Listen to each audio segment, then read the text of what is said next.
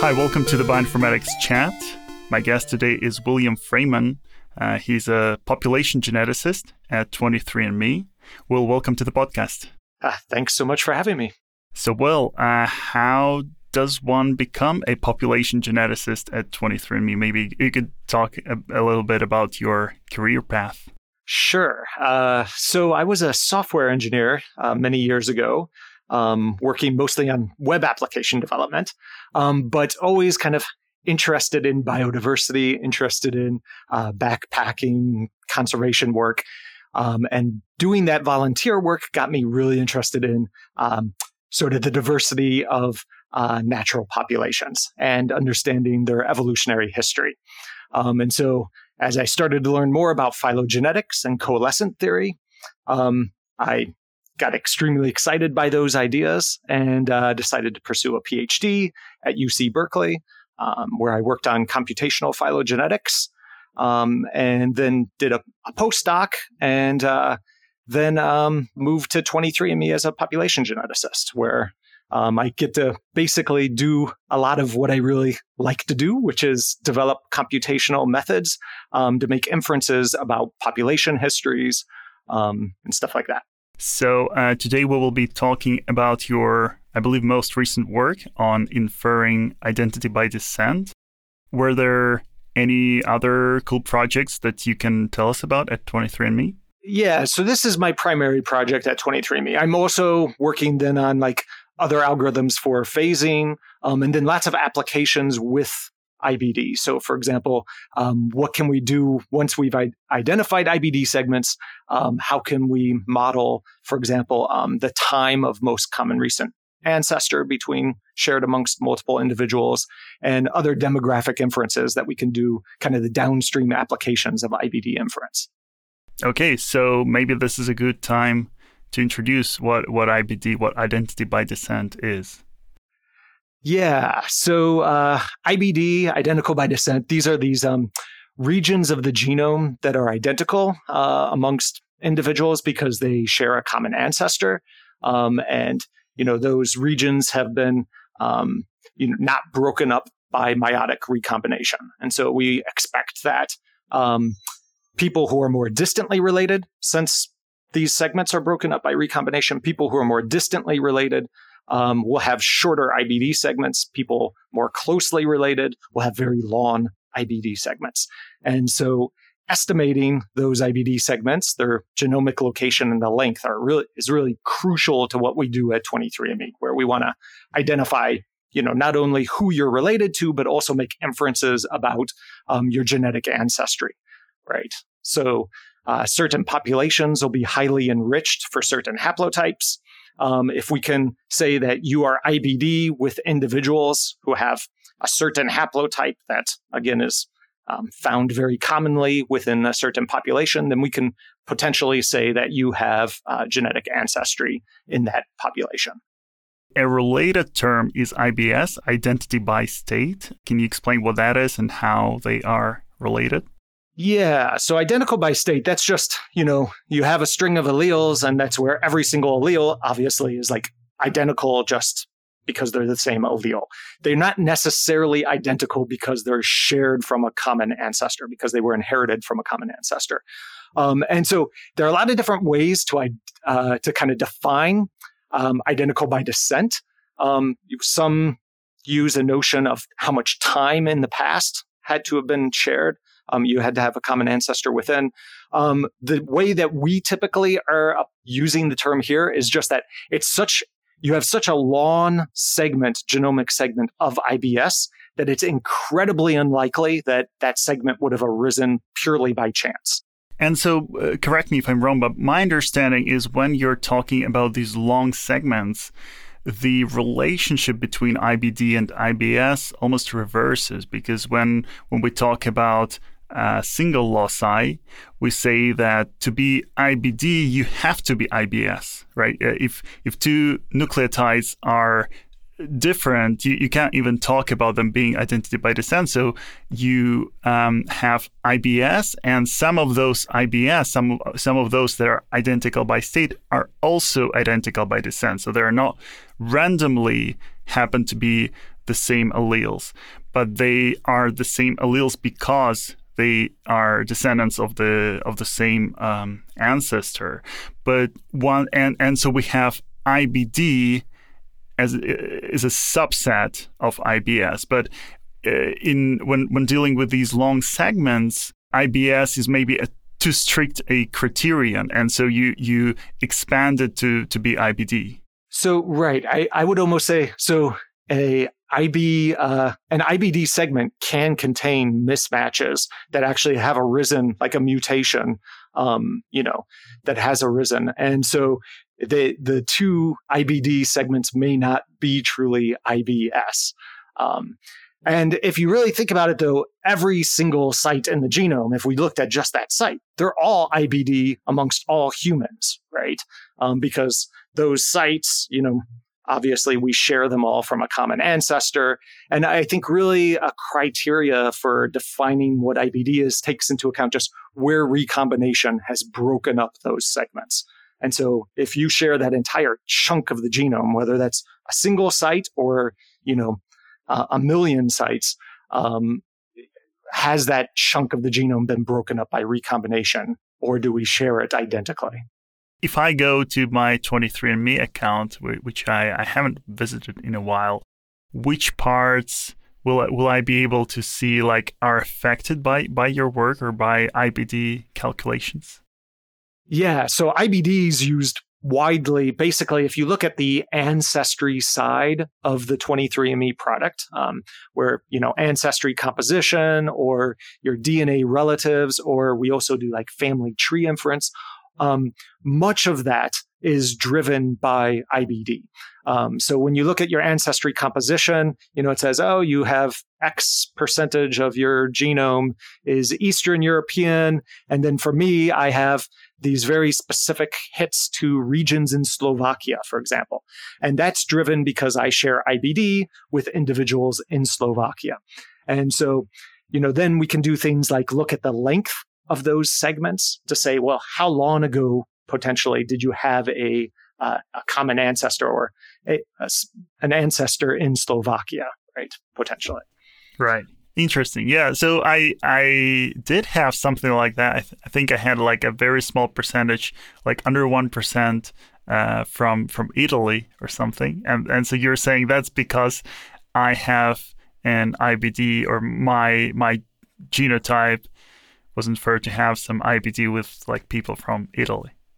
Well, so it depends on exactly which part of the product was reporting it. So there's the like the chromosome paintings, which are done through a different approach, through um, a machine learning approach where we use uh, support vector machines and then an HMM that basically paints the proportion of your genome from each ancestry. Um, however, that's kind of a re- relatively large scale genetic ancestry. You know, it'll say the proportion of your genome that's, you know, from uh, Scandinavia or, um, you know, from uh, sub-Sahara African. Um, but then the more specific hits that are kind of getting into sub-country levels, which you kind of have to click into, but you'll see maybe I, and I'm not sure your Italian hits, maybe it tells you like specific counties in Italy. Or my wife, for example, um, her family's from Afghanistan, and it shows like very clearly specific regions within Afghanistan that she has genetic ancestry. And so it's those kind of really high resolution hits that IBD can provide.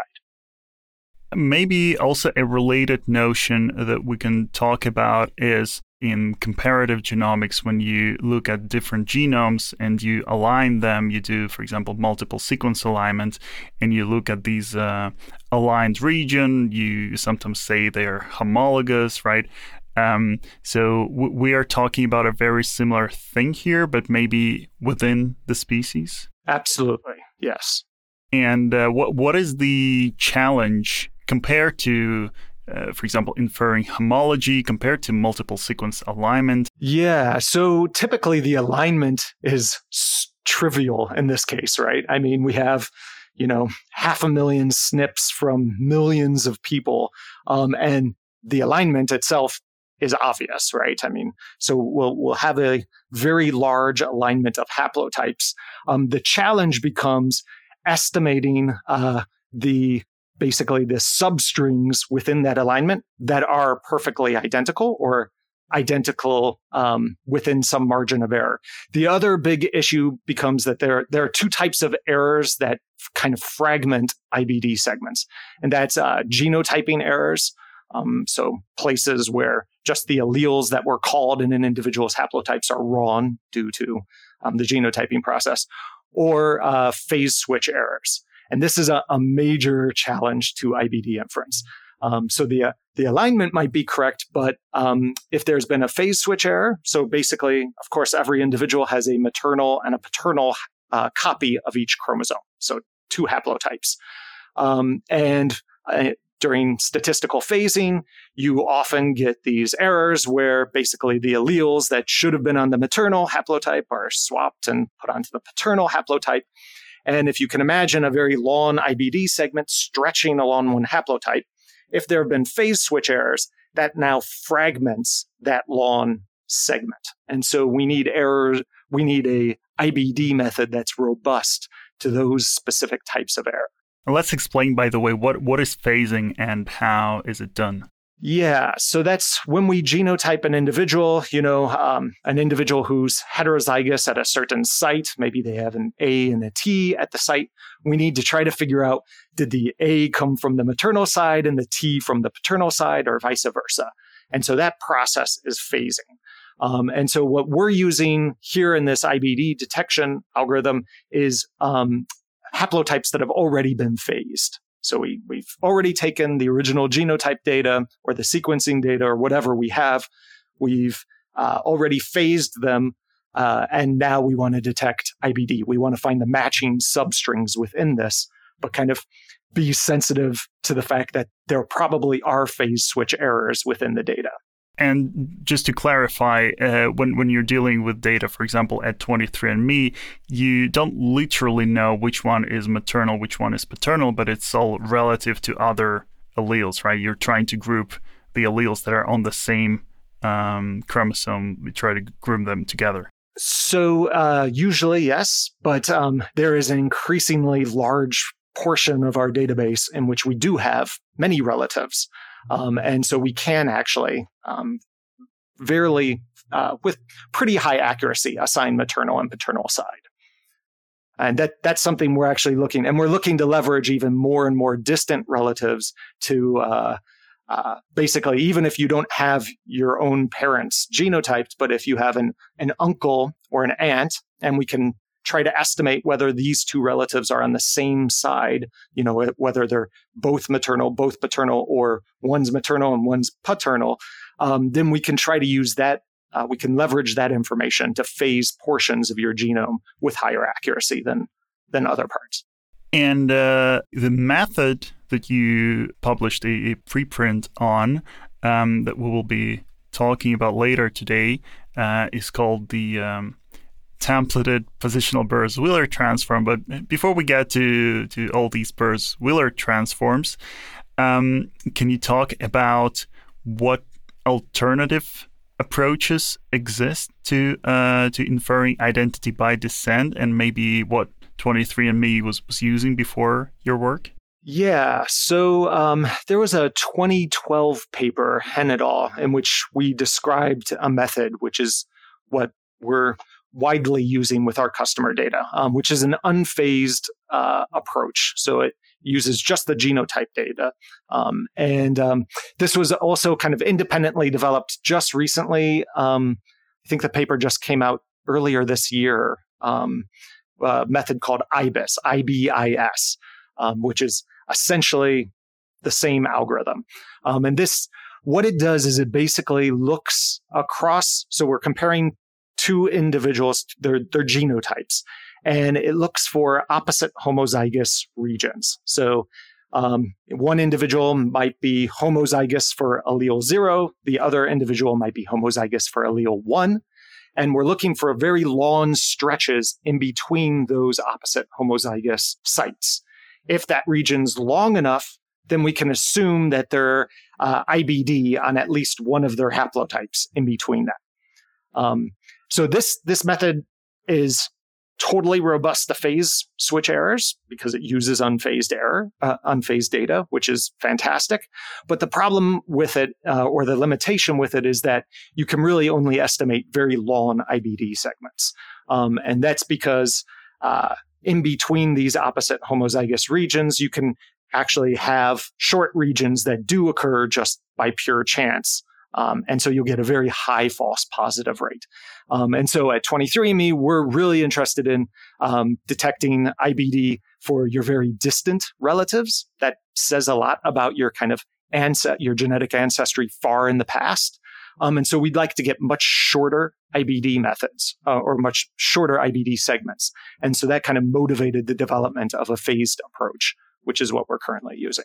And when when dealing with unphased data, what does it even mean to be IBD? So are you looking like for for example to say that you and I are IBD somewhere, does it mean that both our uh, chromosomes are IBD in that region? So there's the notion of being IBD1 and IBD2. IBD1 is where, or half IBD, um, sometimes it's referred to in the literature. It's where you're IBD on just um, one of your haplotypes with the other person. Um, IBD2 is where both of your haplotypes are IBD with the other person. And knowing the proportion of the genome that is IBD1 versus IBD2 is very informative for demographic inference. It's really informative for estimating relatedness. For example, siblings will have a lot of IBD2, um, whereas most other relationships will not have IBD2. So I guess there are two parts to inferring IBD. One is purely computational. How do you efficiently find these regions that are uh, similar between um, two or, or, several haplotypes? Um, but also then there is, I guess, more statistical issue of where you put that threshold where when you actually call something IBD and not just randomly uh, coinciding. Uh, so I think your your paper mainly deals with the with the first uh, issue, and um, there you use something called the Burrows-Wheeler transform. So maybe let's talk about the Burrows-Wheeler transform. Where, where, does it come from, and uh, how we can leverage it? Yeah. So uh, Burrows-Wheeler transform was first described by um, these two engineers, Burrows and Wheeler, back in 1994. Uh, um, and the basic idea um, was that it was a compression algorithm. So if, if you've ever used bzip, that's like um, common compression method that uses the Burrows-Wheeler's transform.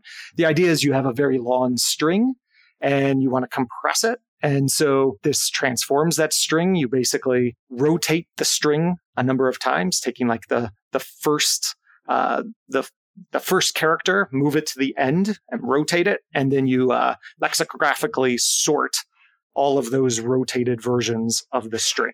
Once you transform the string in that way, you can do like run length encoding on that string because um, due to like the way that uh, strings are going to be um, co- context specific, you're going to have a lot of repetitions. You can imagine the word the. Um, basically, many times in the English language, when you see the, the letter T, it's going to be followed by HE, right? It, there's a context there that informs that. And so uh, when you've done this transform, it's going to place all of the H, you know, every time you see a T, you're going to get that HE. They're going to get sorted together. And so then you have a long run of HEs.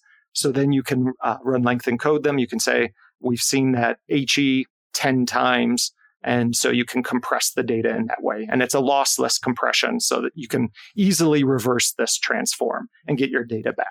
To clarify, the, the transform itself is taking the last letter of, of each cyclic uh, of of each rotation, right? So when when yes. you when you rotate uh, the strings such that he is in the beginning, then the t that preceded uh, he will be at the end, and that's the the sequence of the last letters of these shifts that we take as the Burrows-Wheeler transform.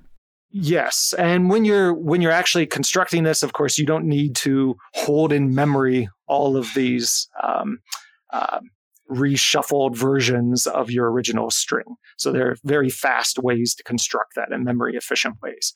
Um, but so this gives you a nice compressed version of your data. The next thing, though, you want to do is be able to query the data quickly. Um, and so, kind of shortly after the BWT was first described, um, the FM index um, was um, described, I, I don't remember, a handful of years after that. And this basically gives you a quick way to query um, Burrow Wheeler's transformed piece of text and find um, any find the location and number of substrings within that compressed data. Okay. Um, and this, as you can imagine, is a really useful combination. Um, and so, in um, what was it? In 2009, Li and Durbin um, described like the Burrow Wheeler's aligner, um, which is really commonly used, where you want to map short uh, sequence reads to a reference genome. And the Burrow Wheeler's transform and the FM index are perfectly suited to this task. Um, so you can imagine you can transform your uh, reference genome in a compressed format, and then you only have to hold the compressed form of that in memory. Um, and then uh, very quickly look up the location of each read or matches, um, see where it matches into your reference genome. And it gives you a very quick and uh, efficient way to map those reads to the reference genome. Um, so uh, the Burrow Wheeler's transform became, I think, really widely used in bioinformatics. This then led uh, Richard Durbin a few years after that. Um, in 2014, he published a paper uh, where he introduced this idea of the positional Burrow Wheeler's transform. Um, and the idea now is that instead of just compressing a single string, like a reference genome, now we have an alignment of strings. Okay, they're all the same length, so in our case, we were talking about like aligning a set of haplotypes. Uh, we can consider a big block, a big alignment of these haplotypes. And what we now want to do is not only compress them, but also find all of the uh, matching uh, subsequences within that. Um, and so what what Durbin did, it's a very clever algorithm. Uh, you're basically scanning through this haplotype alignment from left to right or right to left, it doesn't matter. Um, but at each position, what you're going to do is reorder the haplotypes according to their prefix, just lexicographically. Okay. And as you move to the next position, you're simply going to update the ordering that you had in the last position. And what this very naturally does is that it um, it makes the most similar haplotypes, the haplotypes with the longest matching subsequences, adjacent to one another within that ordering. And so basically in linear time, you're able to identify all the matching subsequences um, within a haplotype alignment. Yeah, so uh, maybe to explain it in, in a bit more detail, basically, if you have a uh, long match between some of the haplotypes, if you cut them at the beginning of that match so that the, the match is at the beginning of these cut strings, right? And then you sort these cut cut strings, then uh, the ones that have the match there, they will be adjacent, right, in the sort. Exactly. And then you have to do that for every single position, right? Which sounds like it would be inefficient. And my understanding is that the, the positional Burrows Wheeler transform makes that operation efficient, that you don't have to do a new sort at every starting position, but it, it allows you to transform the the sorted strings starting from the position 30 to a set of sorted strings starting at the position 31, for example. Right. You're just updating the the you know you've already sorted the strings at position 30 then when you move to position 31 you're just going to update that the existing sorting and you can do that very fast so let's say you have biallelic just to keep it simple biallelic sites so they're, they're going to either have a zero or a one um, and you're basically going to keep a array of all the haplotypes that start with zero and all the haplotypes that start with one so you scan, if we're at site 30, we're going to, we already have them ordered at site 30, all the haplotypes. We're going to scan through the ordering at site 30 and look at what their allele is at site 31. If they have a zero, we add them to our zero array. If they have a one, we add them to our one array. Okay. Once we've done that, so now we have all of the uh, uh, the haplotypes that end with a zero at site 31 ordered, all the haplotypes that end with site one ordered um, in two separate arrays. And then we just concatenate those two arrays, right? Because all the haplotypes that have a zero at site 31 will precede in our ordering all the haplotypes that end with a one at site 31. So, so far we talked about identity by descent in general, but when you designed your algorithm, what specific problem do you have in mind? Is it for any two haplotype to find the, those IBD regions, or is it to uh, find you know pairs of haplotypes that have the long longest or long enough IBD regions? Like, how do you formulate that algorithm problem? Well, it, it depends on the exact application. Um, so sometimes we do want to identify just the longest matching haplotype for some applications. Um, but kind of think about your most typical use case where you just take a population, um, a cohort of samples, and you want to identify all of the IBD segments shared amongst that cohort, right? Um, for example, maybe you're trying to identify population structure within it. And so you want to look for clusters of shared haplotypes. Um, and so in that case, we're just looking for all matching subsequences that are of a certain length. And by matching, we mean kind of a fuzzy matching, because again, we have to allow for both genotyping and phase switch errors that may have fragmented some of those long matching haplotypes. Now, there, there are two issues that you described, right? The errors that may be in the data, uh, which are uh, phasing errors and uh, genotyping errors. And so, in your work, you suggest some ways to to cope with those uh, problems. Yeah, so um, we deal with with both of these types of errors. Um, through the use of an extension of the PBWT, which we're calling the, the templated positional Burrow Wheeler's transform.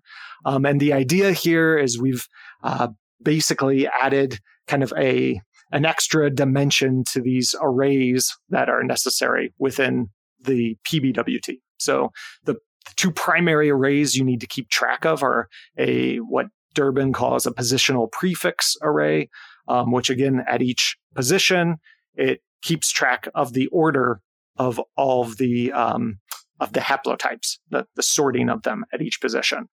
Um, and then you also keep track of a divergence array, which basically tells you when did when was the where was the last position in which the um, a haplotype in uh, its position, a haplotype within the positional prefix array, when did it um, last not match with the haplotype that precedes it in the positional prefix array. So these are analogous to some things that may be familiar from the ordinary BWT or suffix arrays, right? And so the the first one is just the analog of the suffix array itself, I believe. Yep.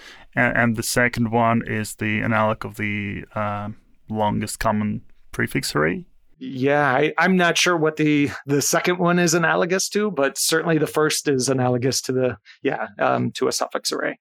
Um, but yeah, so uh, what we now do is make those uh, one dimensional arrays, two dimensional arrays. Um, we basically use uh, a pattern of templates um, that'll mask out errors in different patterns. Um, so you can imagine you could have your haplotype alignment, you could mask out all the odd sites, right? Um, and you could mask out all the even sites. And then if you have a genotyping error in one of the odd sites, what you know the the masked out version that's just looking at the even sites will find a match that extends through that error, right?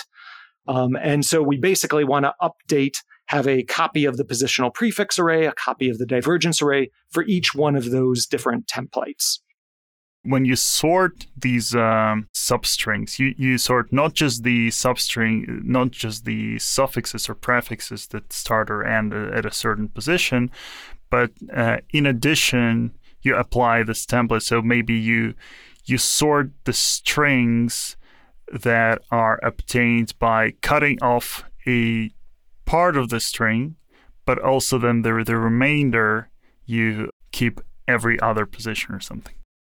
Right. So instead of sorting the full strings like we were doing in the original PBWT, we're now sorting masked versions of those strings. And basically, um, kind of the arrangement of those templates determines how sensitive to genotyping error or short phase switch errors um, the algorithm can be because we can f- identify now matching subsequences that extend through um, these errors. Um, so we additionally, on top of this, now need, because you can imagine that you'll basically now get multiple different versions of your IBD segments, depending on how the errors are masked out. And kind of a naive thing to do would be to just output all of those IBD segments and then use some kind of post ad hoc method to merge them. So lots of times you'll have overlapping IBD segments um, from these different templates um, that have been fragmented in different ways by the errors um, that were present in those in the specific sites that each template visited. Um, and so instead of uh, doing some kind of ad hoc merging algorithm, uh, what we instead do is keep track of segments as they're discovered, as we're sweeping through the original data. Um, a start and an end position for each segment.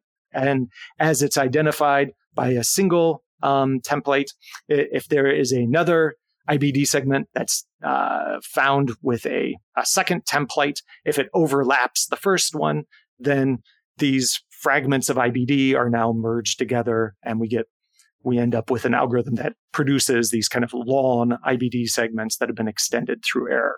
But you merge only the overlapping segments, not not just the segments that are close by.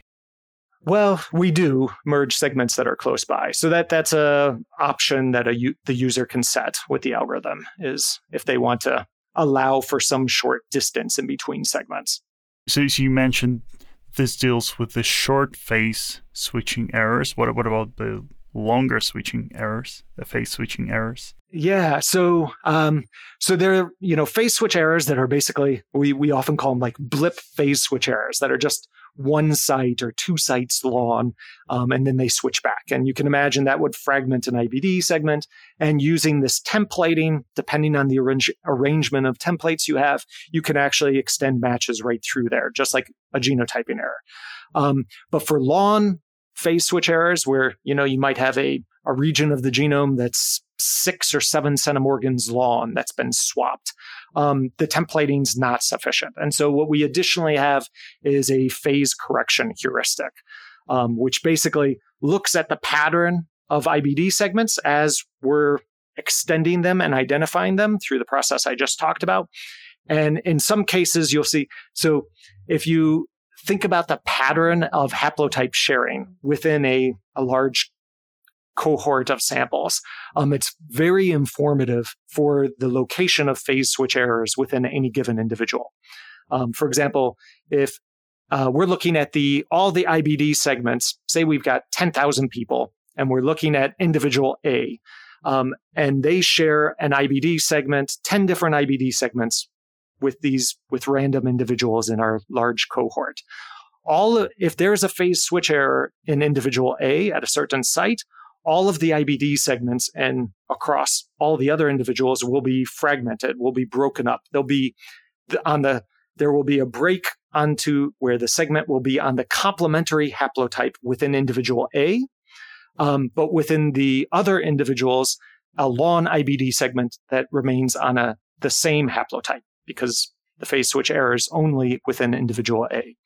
And so that pattern, um, you can find that pattern just it, it, can occur due to recombination between parent and child, but between most pairs of related people, more distantly related people, um, to observe that pattern in nature is very unlikely. And so we can, as we're extending our IBD segments, scanning through the haplotype alignment, we can look for the that kind of pattern of haplotype sharing. When we see it, we could say, oh, there's a phase switch error in individual A. And from there on, as we continue through the TPBWT, we just swap the, those two haplotypes thereafter as we move through. Yeah, pretty cool. I, I like that. Uh, so you said at the beginning, you already get as input a set of phased haplotypes. But as an output, you not only output whatever you want, the IBD segments, but you can actually output the corrected input, right? You can go back to the people who provided you the haplotypes and say, oh, I have a better version of the data you gave me. Yeah, that, that's something we've experimented with quite a bit. Um, so we're not actually outputting that in the form of the software we've made publicly available.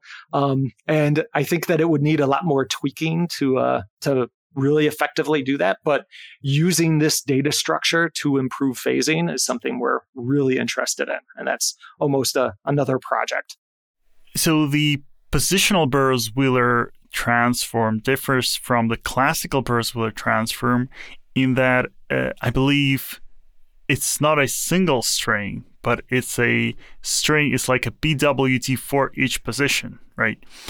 Um, and uh, your templated positional Burrows Wheeler transform has yet another dimension. So whatever number of templates you have, you multiply also by that number, which sounds like um, you know a lot of data. So how much data do you store in practice?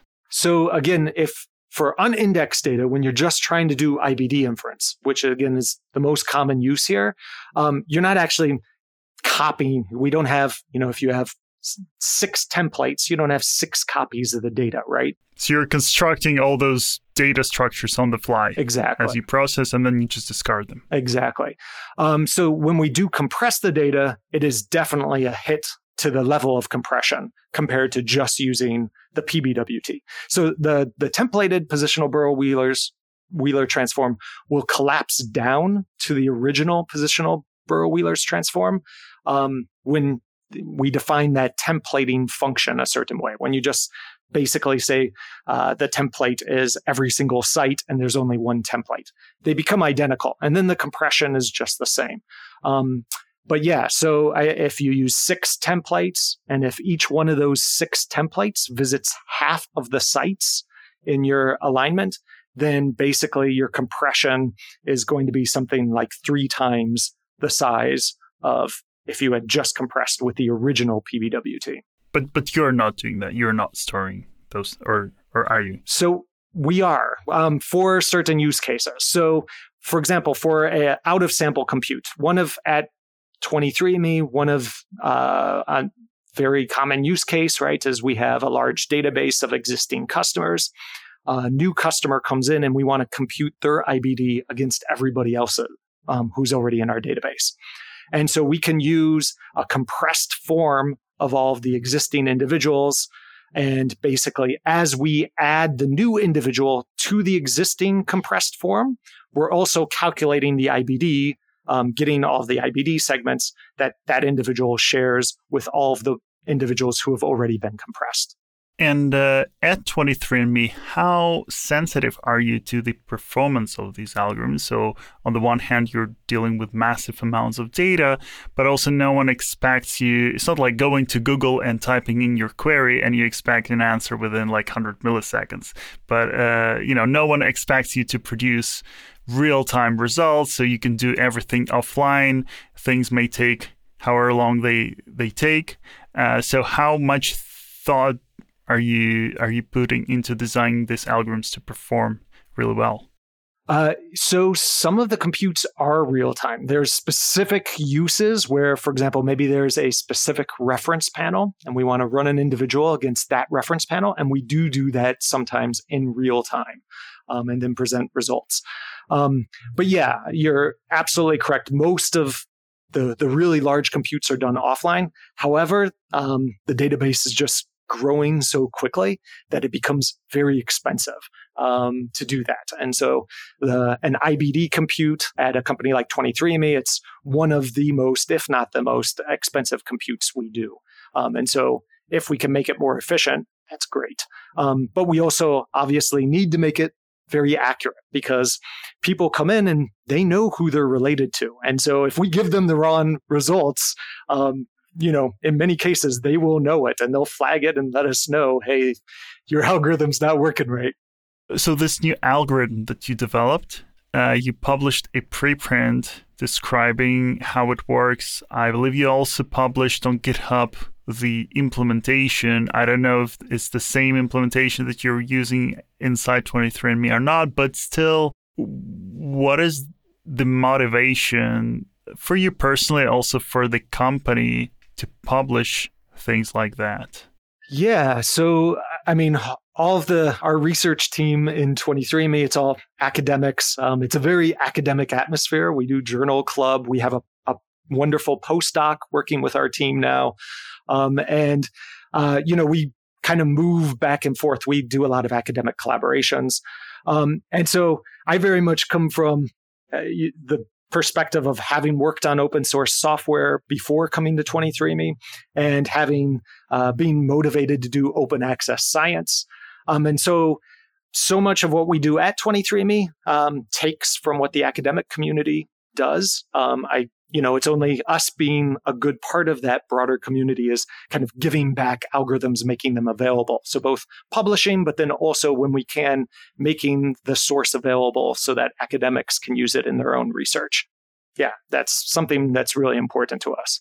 But when when you decide to publish something like that, is it that you ask permission to publish or is it the other way around and you're encouraged to to publish and that's like part of your uh, the way you're evaluated and and part of your job description yeah, so it's definitely something we're encouraged to do. Um, I would say one of the nice things about working at 23andMe is I don't feel I'm on this constant churn to publish, which when I was a postdoc, I did feel pressure there.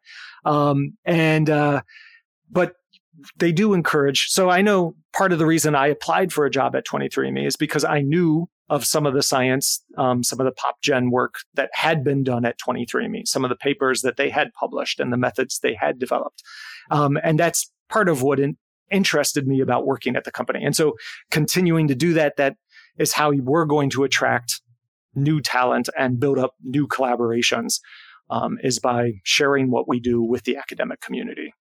Okay, I think that's more or less what I wanted to, to talk to you about. Do, do you have anything else that you would like to bring up? No, thanks so much for having me. It's been fun. All right. Thank you very much, Will.